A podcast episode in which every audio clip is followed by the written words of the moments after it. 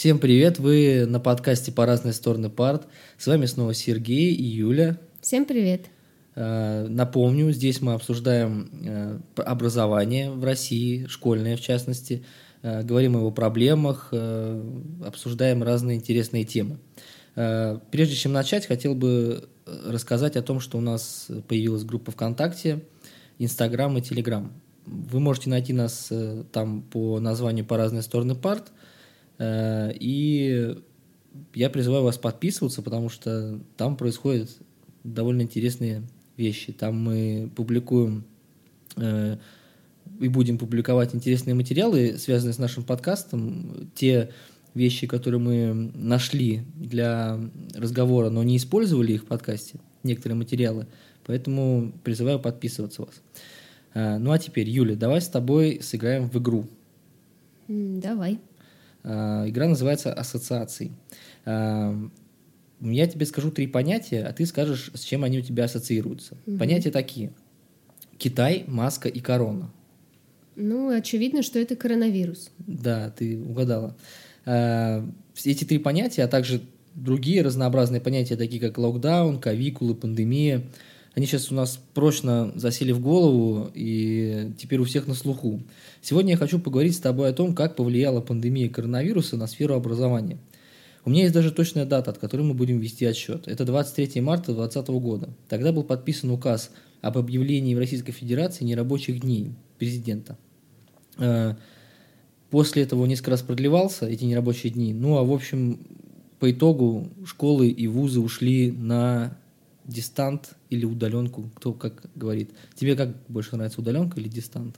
Мне больше нравится дистант.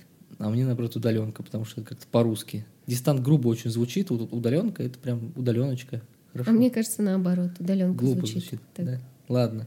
Хорошо. Э, во-первых, я хочу тебя спросить. Расскажи мне о том, вот, э, что изменилось э, в школе с точки зрения организации, с точки зрения проведения учебного процесса. Вот после того, после вот этой нашей даты 23 марта. Ну, во-первых, сейчас учителя переходят из класса в класс, а не дети, как было до этого.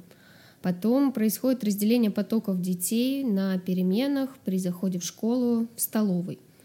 А также отменились массовые мероприятия, все праздники, новогодние и все и же с ними. Также учителя привиты теперь все. Ну и, естественно, в классах стоят э, рециркуляторы и постоянное проветривание. Хорошо. А насколько учителям стало сложнее вести уроки, ну вообще вести учебный процесс? Ну, сложнее стало от того, что нет прикрепления к определенному классу, и получается нужно заранее продумать, что нужно взять, какие тетради, справочный материал. В моем случае или в случае еще учителей химии, физики, там нужны какие-то линейки, циркули — если ты изначально это не взял в своем классе, да, то приходится бегать туда-сюда. Это очень неудобно. Угу, понятно. А, а детям насколько стало сложнее? Ну, детям, я думаю, сложнее стало от того, что они каждый день сидят в одном и том же классе, в одном и том же помещении. То есть, казалось бы, да, это в принципе должно быть удобным, зато они теперь не таскают эти свои портфели тяжелые. А, но при этом э, из-за от того, что они находятся в одном и том же помещении, появляется какое-то ощущение несвободы, и в связи с этим возникают э, конфликтные ситуации. Ну, в общем и в целом ситуация по организации, в принципе, не сильно повлияла, а вот дистант, вот он, да, он сыграл. В котором свой... они оказались в прошлом году, да? Да, да, да. Угу. Он сильно повлиял. И чем? Ну, если мыслить глобально, то это вообще такой общий провал а, в изучаемых темах на дистанте. Это сложилось из разных таких э, предпосылок. Во-первых, наверное, основное такое — это отсутствие личного общения с преподавателем. Ведь э, ну, мы все люди, да, любим общение друг с другом. И кроме того, у нас есть потребность в этом общении — и когда оно не удовлетворяется, да, то это может привести к различным последствиям. Ну и вообще, в принципе, э, когда преподаватель видит перед собой ученика, он видит его личность, э, со своими достоинствами, недостатками, проблемами, может, какими-то. А в зуме он его не видит разве? Ну, не все, на самом деле, дети показывают свои аватарки. Ну, то есть у кого-то есть аватарка, Камера, фотография, у кого-то да, аватарка. а у Мгм. кого-то ну, камера включена, но не все готовы, во-первых, показывать обстановку. Ну, там сейчас есть эта э, функция в скайпе, во многих других, и в зуме тоже, по-моему, есть, который Фон? блю- блюрит фон, да, и делает фон. Этот фон еще хуже, потому что там есть э, фоны э, такие прям отвратительные, типа там, что ты в камере находишься. Можно просто заблюрить и все. Это такое развлечение, знаешь, тоже, которое мешает. И, и в том числе всем ученикам, потому что, представляешь, подключаешься, а там один в камере сидит якобы. Естественно, уже все, Смешно. да, Достаточно хорошая шутка. переключилось все именно на этого ученика. Вот, поэтому нет, все-таки ты видишь как-то, ты не видишь, э, может быть, таких каких-то микроэмоций у детей, когда в камеру, потому что камеры тоже бывают разного качества. Надо всем выдать камеры за счет государства. Да. Вот, поэтому, естественно, из-за этого возникают э, сложности в дистанционном обучении. Также вот технические проблемы частично с тобой затронули, да, не у всех есть, во-первых, э, средства, через которые они могут учиться дистанционно, хотя вроде как эту проблему у нас э, решили. Я вспоминаю того парня, который на березу залезал. Да. Его показывали во всех новостях, потому что у него не ловил интернет. Ну, насколько я знаю, э, ну, проблемы, понятно, с интернетом единомоментно не решишь, а вот э, у детей, у которых не было там планшетов, да, или чего-либо, э, ну, насколько я осведом- осведомлена, им выдавали их. Уж надолго там, я не знаю, ну, был такой разговор. Мгм. Я не слышал, это очень даже ну, интересно. Да, было, что малоимущим Вот там... э, ты в прошлый раз спросила домашнее задание, которое я тебе не задал. Вот теперь Мгм. э, задам тебе домашнее задание узнать, Узнать, кому, давали- где выдавали или выдавали, нет? сколько, ну любую информацию, которую сможешь Мгм. достать и рассказать нам. Мне просто даже интересно, что вообще выдавали и насколько Какие это работоспособно. какой Да, фирмы? насколько это Я думаю, что вряд ли мы найдем именно такую информацию. Но я попробую. Ну да. вдруг, да. Хорошо. А также, значит, какие еще да, проблемы возникли? Это отсутствие самомотивации и самодисциплины. Э, Только если мама мотивация, да? Да, Не самомотивация, а мама мотивация. мама мотивация. Хороший термин, кстати, да, действительно. Вот. Еще обезливчивание учителя и ученика, но опять же все, потому что все идет через камеру. То есть, как это называлось во время дистанционки, это обучающая голова. Учитель — это обучающая голова. Вот. Действительно так и было.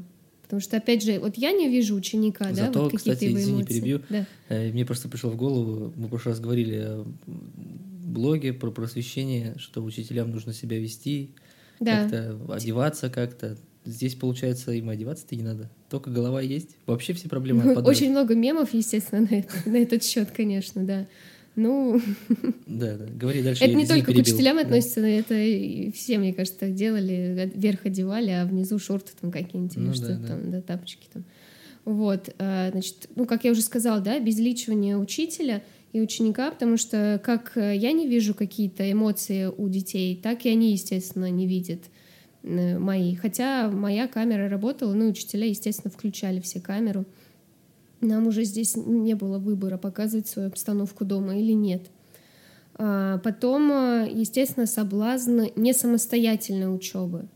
Это очень было заметно в моем предмете точно, потому что бывало, когда я ловила детей на том, что они списывают с э, готовых домашних заданий. Понятно, что от этого не застрахован и в обычной учебе, да, но здесь этот соблазн был еще выше, Грубо потому говоря, что никто не Открыть рядом с экраном другой экран. Да, да, и как всё. будто отвечать. Да, Ну. Я помню, рассказывала наша общая знакомая, как экзамены сдавать удаленно для поступления в ВУЗ, да, Да, и там было. следят за тем, куда ты смотришь, за Да, зрачками. куда То есть взгляд насколько это, дойдет. насколько это глубоко, да, получается сейчас интегрируется. Ну, конечно, да, следят, но заметь, она все равно вышла из этой ситуации. Ну, это да. Ну, То есть здесь На самом деле мы все знаем, надеюсь, все знаем, э, что дикторы, которые читают на телевидении и на многих YouTube-проектах, они читают все-таки суфлер, который стоит просто за Мгм. камерой, и это практически незаметно. Там еще подбирается расстояние определенное, чтобы ну, зрачки не бегали, чтобы этого не Мгм. было видно. То есть большой суфлер, но он находится позади, через несколько метров позади камеры. и то есть решают эту проблему уже много-много лет. То есть ты говоришь, это хороший навык, да? Детей, дети приобрели. Да, ну я не знаю, я вообще это очень такой дискуссионный вопрос, надо ли уметь э, списывать. Ну, важно, точнее не так. Надо а, уметь списывать. Вот, Давай да, так. надо, надо. на- надо, уме- надо уметь списывать или надо уметь не списывая сдавать, ну правильно там учить, грубо говоря. То есть, ну здесь очень много, это такая большая дискуссия. Мы, наверное, может быть, когда-нибудь ее, ну и и это тоже, да, когда-нибудь мы ее, может быть, обсудим э, полноценно, потому что сейчас в нашем э, времени настолько не будет. Мне кажется, это очень надолгая тема, очень большая. Давай тема. так, я скажу, что я лично не против шпаргалок, и шпаргалки делать нужно. А вот как ими пользоваться, да... Ну, это- сейчас коллеги тебя съедят, если послушают. Коллеги, пишите комментарии, насколько, насколько вы согласны. Да, мне очень интересно будет действительно здесь вот послушать. Так, и, естественно, оценка материала. И вот как ее оценить, да? Сложно оценить то, что э, сделал ученик дома. А, В плане того, что, допустим, вот как мы уже сказали, да, списать можно, понятно, что списать можно и в классе тоже, но когда ученик э, сидит дома, то тут может быть и помощь родителей, и помощь э, интернета, и помощь, не знаю, там своих одноклассников каких-то. И получается, мы оцениваем больше не классную работу, как вот в школе, да, не, оце- не, отме- э, не ответы доски, а вот именно домашнюю работу. А Мгм. домашняя Вся работа может быть, да, вся да? ст- работа становится домашней. И очень трудно оценить с этой точки зрения, потому что если это идет изучение нового материала, э, и человек разобрался, допустим, сам, да, а откуда ты знаешь, сам он разобрался или интернет ему в этом помог? ЕГЭ покажет. Ну, вот в том-то и дело, что ЕГЭ не покажет, потому что ЕГЭ, как э, мы видели в прошлом году, отменили. Это базово отменили. Нет, а, ну ЕГЭ, да, ну, а ОГЭ вообще отменили. Мгм. Поэтому очень сложно в этом направлении. И получается, что вот э, в самом начале я сказала, да, провал в теме, вот, э, вот именно сложение всех этих факторов привело к тому, что когда мы вышли на очное обучение обратно, мне лично пришлось э, объяснять все темы, которые мы проходили на дистанции, заново. Это прям колоссальная проблема. Потому что, ну, ты представляешь, сколько мы успели изучить? То есть получается, ну, если так оценить, КПД образования гораздо ниже, да? Да, гораздо, прям очень низкое. Мгм. Очень низкое. И дети это сами видят на самом деле. Потому что когда мы что-то, например, решаем, и они такие, что-то мы вообще этого не помним, мы что, это на дистанции изучали? И Это локальный да. Да, то есть э, они сами понимают, что это для них прошло как-то мимо. Не все дети готовы учиться дистанционно, не все воспринимают учителя, ну, не все воспринимают учителя как говорящую голову. Вот, им нужно видеть какие-то... Мы же, как учитель, да, это же... Учитель — это личность, которая как вот в театре актеры, да, вот они как начнут подавать материал, дети их либо начинают дальше слушать увлеченно, либо нет. А как ты как актер будешь реализовываться в дистанционном формате? Вот мы с тобой даже сериал не досмотрели, где эти говорящие головы были. Ну да, это достаточно скучно. Это достаточно скучно, нудно как-то, да. Вроде как все равно пытаешься разнообразить свой материал чем-то, да, но мало э, каких-то инструментов для этого получается. Ну это первый опыт, да. Да, естественно, мы учимся. Вот. И э, вот самая главная такая тоже проблема встала, да, для родителей, я думаю, тоже, это вот эта самая дисциплина детей, так называемый тайм-менеджмент. Вот, э, в принципе, я говорю сейчас за среднюю и старшую школу, потому что в начальной школе я не специалист, а в средней школе и в старшей дети уже более-менее самостоятельные. И поэтому для них, может быть, в первое время казалось, что ой, как, как я дома, да, буду работать, и вообще вот это мое место, Э, я могу делать, когда захочу учебу, хочу, сделаю ночью, хочу, сделаю там, не знаю, днем, то есть удобный график такой. Но постепенно дети поняли, что они оказались к этому не готовы, вот к самоорганизации. Да, я вот могу пример привести. Я сам удаленно работал года с 10 наверное. Ну, уже, да. Достаточно приличное Давно. время. Лет 8 я работал удаленно. И не только я, и некоторые мои коллеги. И вначале такая же была история. Вначале все говорили, вот это будет классно, вот это будет круто, мы сможем там... Э, кто-то говорил, что может, э, сможет успевать другие проекты делать, какие-то параллельные, другие работы выполнять. Кто-то говорил, что он сможет там проводить время с детьми больше, помогать э, и так далее. Но многие разочаровались. Лет через пять mm-hmm. сказали, что не, я не могу дома работать, мне нужно, вот у меня есть знакомый, который говорит, чтобы мне поработать, офиса нету у компании – Э, нового, новой формации компании, э, он вынужден уезжать, не знаю, там в кафе, в коворкинг, куда-то уходить из дома, потому что дома работать, он ну, говорит, физически я дома работать не могу, не получается. У меня есть семья, у меня есть жена, я отвлекаюсь, э, там, и так далее и тому подобное. Поэтому я на самом деле прекрасно понимаю, о чем речь, да, что угу. тяжело. Да. Ну, некоторые, у меня тоже некоторые коллеги говорят, дом — это дом. То есть дома я не работаю, да. дома я не хочу думать о работе. А здесь, получается, нас поставили такие условия, да, всех и детей в том числе, что они должны дома и работать, и отдыхать. Естественно, для них это было что-то новое и непонятное поначалу. Я, кстати, еще тоже вспомнил, э, читал, по-моему, Яндекс писал, когда была удаленка рабочая, ну, когда работали на удаленке на прошлом, прошлом году, они писали некоторую статистику, что их работники процентов на 15 или на 20 перерабатывают то есть люди угу. выгорают, они специально звонят 6 часов там или во сколько-то звонят, стараются контролировать там с помощью инструментов э, IT, чтобы люди не перерабатывали, потому угу. что они начинают уставать. Время теряется, видимо. И перегорать, потому что нельзя так много работать. Вот. А люди, как бы, ты не понимаешь, ты сидишь тут вроде, подумал о работе, что-то написал там или сделал, там, ну, угу. в зависимости от того, какая у тебя работа, поэтому это вот Да, если такая. сложить все это время вместе, то получается, что все это время ты работал, да. Вот э, здесь, мне кажется, дистанционное обучение сыграло и положительную, и отрицательную роль. Да? Положительную, мне кажется, что ну, у нас достаточно долго же была дистанционная дистанционка, да.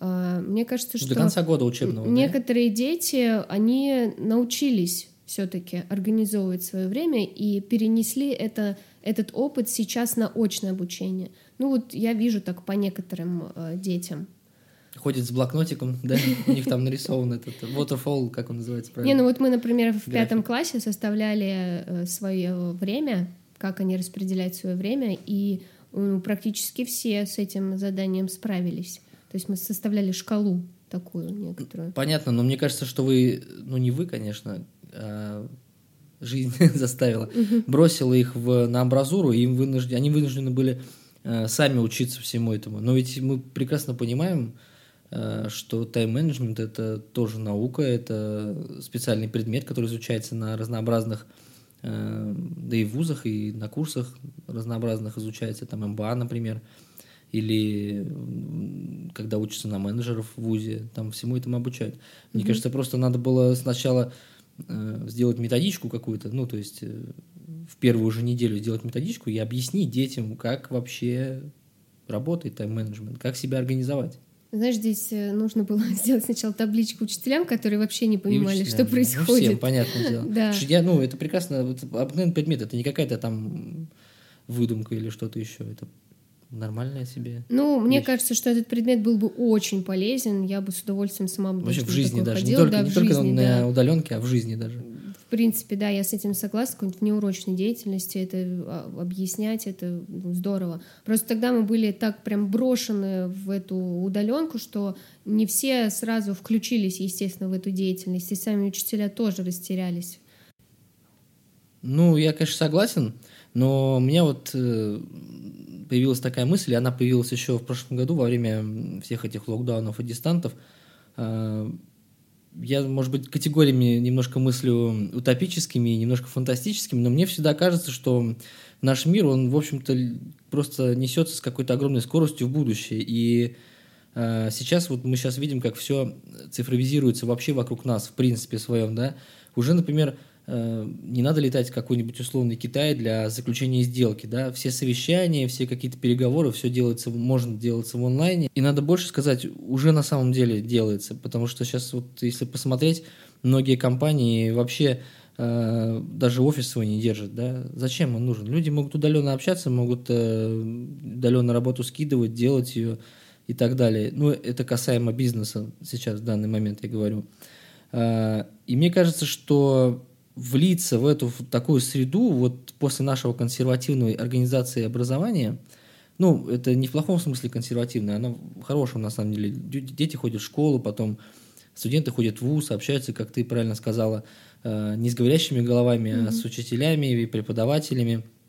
Вот, но потом очень тяжело после этого э, влиться, влиться в, вот в этот современно меняющийся стремительный мир. Э, вот. Э, и а ты не боишься, что потеряется вот это вот э, общение? Ну, смотри, по поводу общения. Мне кажется, что э, общение в онлайне это тоже общение. Сейчас угу. объясню. То есть мы двигаемся вперед, как я и сказал, да, все меняется, и наше будущее поколение должны привыкать уже к большему общению в онлайне. Я вот э, в статистике порылся, она не из будущего, как ты понимаешь, она сейчас, у нас 20, за 21 год, и спросили у аудитории 16-64 лет такой вопрос. Использовали, использовали ли вы мессенджеры хотя бы раз в неделю э, за прошлый месяц? Вот как ты думаешь, сколько процентов людей ответили положительно на этот вопрос? От 16 до 64? Да, да. Эм, так, ну, допустим, ну, 50%. 99%. То есть мы настолько уже влились, да. 66% э, сотрудников используют соцсети для работы. Даже код в шоке. Я напоминаю, мы, мы записываем, естественно, не в студии, студии у нас еще нет. Э, мы записываем дома. Мы тоже в своем радио на удаленке, на дистанте работаем. Кот, э, если услышите вдруг мяуканье кота, ничего страшного, все нормально. Так, о чем я? Значит, и еще третий параметр статистики, который я нашел – Средний пользователь проводит в соцсетях и мессенджерах два с половиной часа в день. Ты считаешь, что mm-hmm. это не общение? Два с половиной часа в день люди общаются в онлайне между собой. Так что я считаю, что э, у детей уже в прошлом году появился такой опыт. И я с точки зрения именно их будущих э, soft skills э, считаю, что это хорошо на самом деле. Ты со мной согласна? Ну, я соглашусь в том плане, что дистанционное обучение дало э, свои плоды э, в том плане, что родители перестали бояться э, вот дистанционного обучения вне школы. Угу. И знаешь, что я скажу? Это вот неким стало трамплином, что ли, для э, будущего использования удаленной работы. Имеется в виду угу. работа, это я в кавычках, да, то есть это какая-то, может быть, внеклассная работа, какие-то участия в каких-то, может быть, семинарах, э, что-то еще дополнительное, какое-то образование, ну, да, курсы, курсы, вебинары, да. То есть люди перестали это бояться, как ты да, сказала, да. и родители, и просто обыватели, и сами дети. И мне кажется, что это в будущем ну, повлияет, на самом деле, очень положительно. Ну, мне так кажется. Я надеюсь, что это правда. Ну, я думаю, что это вот если два с половиной, речь идет о двух с половиной часах в день, то это неплохо. А вот если полностью переходить на дистанционное обучение, то я здесь э, не соглашусь. Ну, коли уж мы заговорили про родителей, э, как они относятся, во-первых, э, к дистанту? Может быть, ты что-то сможешь нам рассказать об этом? И как складываются отношения детей и родителей? Ну, я уже спрашивал в прошлый раз это, но все же, может быть, ты побольше как-то расскажешь. Ну, смотри, я нашла такую статистику, что 89% родителей не желают продолжения дистанционного обучения. Я знаю даже почему. А остальные 11% это учителя. Ну, на самом деле, мне кажется, учителям родителям пришлось еще труднее, потому что они должны были и давать уроки, и вместе со своими детьми. Зато их дети учились в офлайне. Ну, возможно, да. Ну и насколько, опять же, я осведомлена, родители в большинстве своем против и не хотят э, повторения этого обучения, я бы сказала даже мучения, наверное, потому что все-таки в первую очередь родители э, это не педагоги, и их формы обучения отличаются от э, тех, что в школе, естественно, потому что в школе работают профессионалы, которые учатся этому пять лет, и потом еще каждый раз на курсы. У да? них разрешено там физические наказания дома. Да. ну, насчет этого, конечно, не знаю, кого как, но... Это э, шутка. Естественно, родители не могут э, преподать материал так, как э, это бы сделали профессионалы. Да им и не нужно это делать, не потому нужно, что... Да, зачем? да, зачем? Они как бы должны как контролирующий орган быть в этом смысле. Помогать организовать просто. Помогать организовать вот то же самое время, да, объяснить, как это сделать, но их их тоже можно понять, потому что они же в это время тоже работали. Вот, и, может быть, им даже пришлось э, и труднее, чем всем остальным, а, потому что им нужно было и работать, и детям помогать, и вообще все как бы, да, на них. Особенно, я помню, много говорилось о том, что устройств не хватает. То есть на одну семью, получается, да. если мать, отец Тоже работает проблема. и двое детей, нужно четыре устройства с выходом в интернет и четыре комнаты потому что у всех может быть работа связанная с каким-то звуком, то есть разговорами, да. Ну, например, учитель угу. вещает э, одному ребенку, учитель вещает другому ребенку, отец там проводит совещание, угу. а мама там не знаю, что. Бывало такое, делает. да, что мне говорили дети, что я не могу сейчас подключиться, потому что ноутбук у мамы. Ну, естественно, здесь можно понять, да, такие проблемы были. Вот, и поэтому, собственно, родители, конечно, не хотят выхода на дистант и тоже понимают, что детям нужно все-таки общение. Слушай, а сколько, а сколько вообще уроков было э, вот, э, проведенных именно в онлайне ну, в день у, у, у детей? Тут э, зависит от учителя, зависит ну, от школы. В среднем примерно сколько? Вот у твоих было сколько, кроме твоей математики, сколько еще было в день уроков? Ну, по расписанию то, То есть, есть все семь, например, не, все семь не, уроков? Не, семь, меньше, там, пять. Ну, физра минус физра. Да, минус Штук пять было, да? Штук пять где-то, да. Mm-hmm. Ну и то, может быть, даже меньше, потому что, естественно, э, по ходу мы учились и э, совершенствовались, и, э, по-моему, даже в конце мы снизили это до трех уроков в день, потому что понятно было, что детям сложно, и мы учимся этому. Поэтому уменьшали количество домашнего задания mm-hmm. и всего остального. Вот. И, но с другой точки зрения, да, я думаю, что, как я уже в прошлый раз приводила статистику, что родители стали лучше понимать, мне кажется, детей, проблемы детей, потому что они э, остались с ними наедине надолго. И э, не просто наедине, да, тогда же нам вообще нельзя было выходить на улицу. Мне кажется, вообще э, совместное решение какой-то проблемы, а это было совместное да. решение какой-то проблемы, то есть люди внутри своей семьи сплотились и решали насущные задачи прямо сейчас, и самое главное, все вместе. Не как обычно э, взрослые на работе, а дети угу. в школе, а потом вечером просто как у тебя там дела нормально, ну и мне нормально. А решали вот прямо сейчас, прямо в онлайн-режиме, прямо конкретные проблемы. И это, наверное, даже больше сплотило их, да, я так думаю. определенно, да. Угу. Э, понятно. Сейчас вот у нас э, снова начался локдаун уже, мы записываем это 30 октября, этот подкаст выйдет он 31. Напоминаем, мы выходим по воскресеньям, то есть у нас есть определенная периодичность, вот, будьте готовы, чтобы в воскресенье наш новый выпуск уже на вашей платформе. Вполне вероятно, что он снова, как в прошлом году, перетечет в дистанционное обучение. Я так, во всяком случае, думаю. Угу. Мне кажется, так и Я будет. Я тоже, если честно, да. В прошлый раз это все случилось спонтанно. Никто не был готов. Ни mm-hmm. учителя не были готовы, ни дети вообще, ни родители. Сейчас же у нас э, уже есть первый опыт, который прошел в прошлом году. И я на самом деле уверен, э, качество образования, вот мы говорили с тобой о низком КПД, mm-hmm. я думаю, что э, это КПД, это качество вырастет, потому что ошибки будут исправлены. Как ты сама сказала, ты ну, начинала э, по, по одному э, сценарию учить детей mm-hmm. дистант, закончила уже по-другому, уже наработался какой-то опыт. Может быть, и методические ваши объединения подключатся и помогут вам организоваться. Э, да и дети уже не будут не готовы, то есть они будут готовы, да? Вот э, ты как считаешь, ты вообще готова к переходу дистанта, если он случится на следующей неделе, буквально уже или через неделю? Ну, технически, да, морально нет, потому что мы вот все, я сейчас поняла, что мы все время говорили о детях и родителях, да, в основном о детях, а об учителях что-то как-то я не сказала, потому что, естественно, учителям было тоже очень тяжело, да, под, к этому всему подготовиться, и вообще тяжело было вести э, дистанционное обучение, не только потому, что мы не были готовы, но и потому, что это очень сложно. Глаза болят, спины тоже отваливаются. Поэтому такое негативное отношение к дистанционному обучению не просто так, и поэтому я нет, не готова и не хочу этого.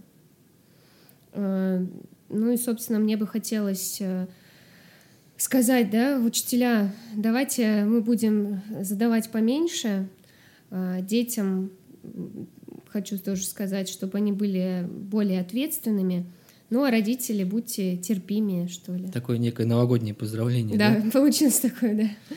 Ну ладно.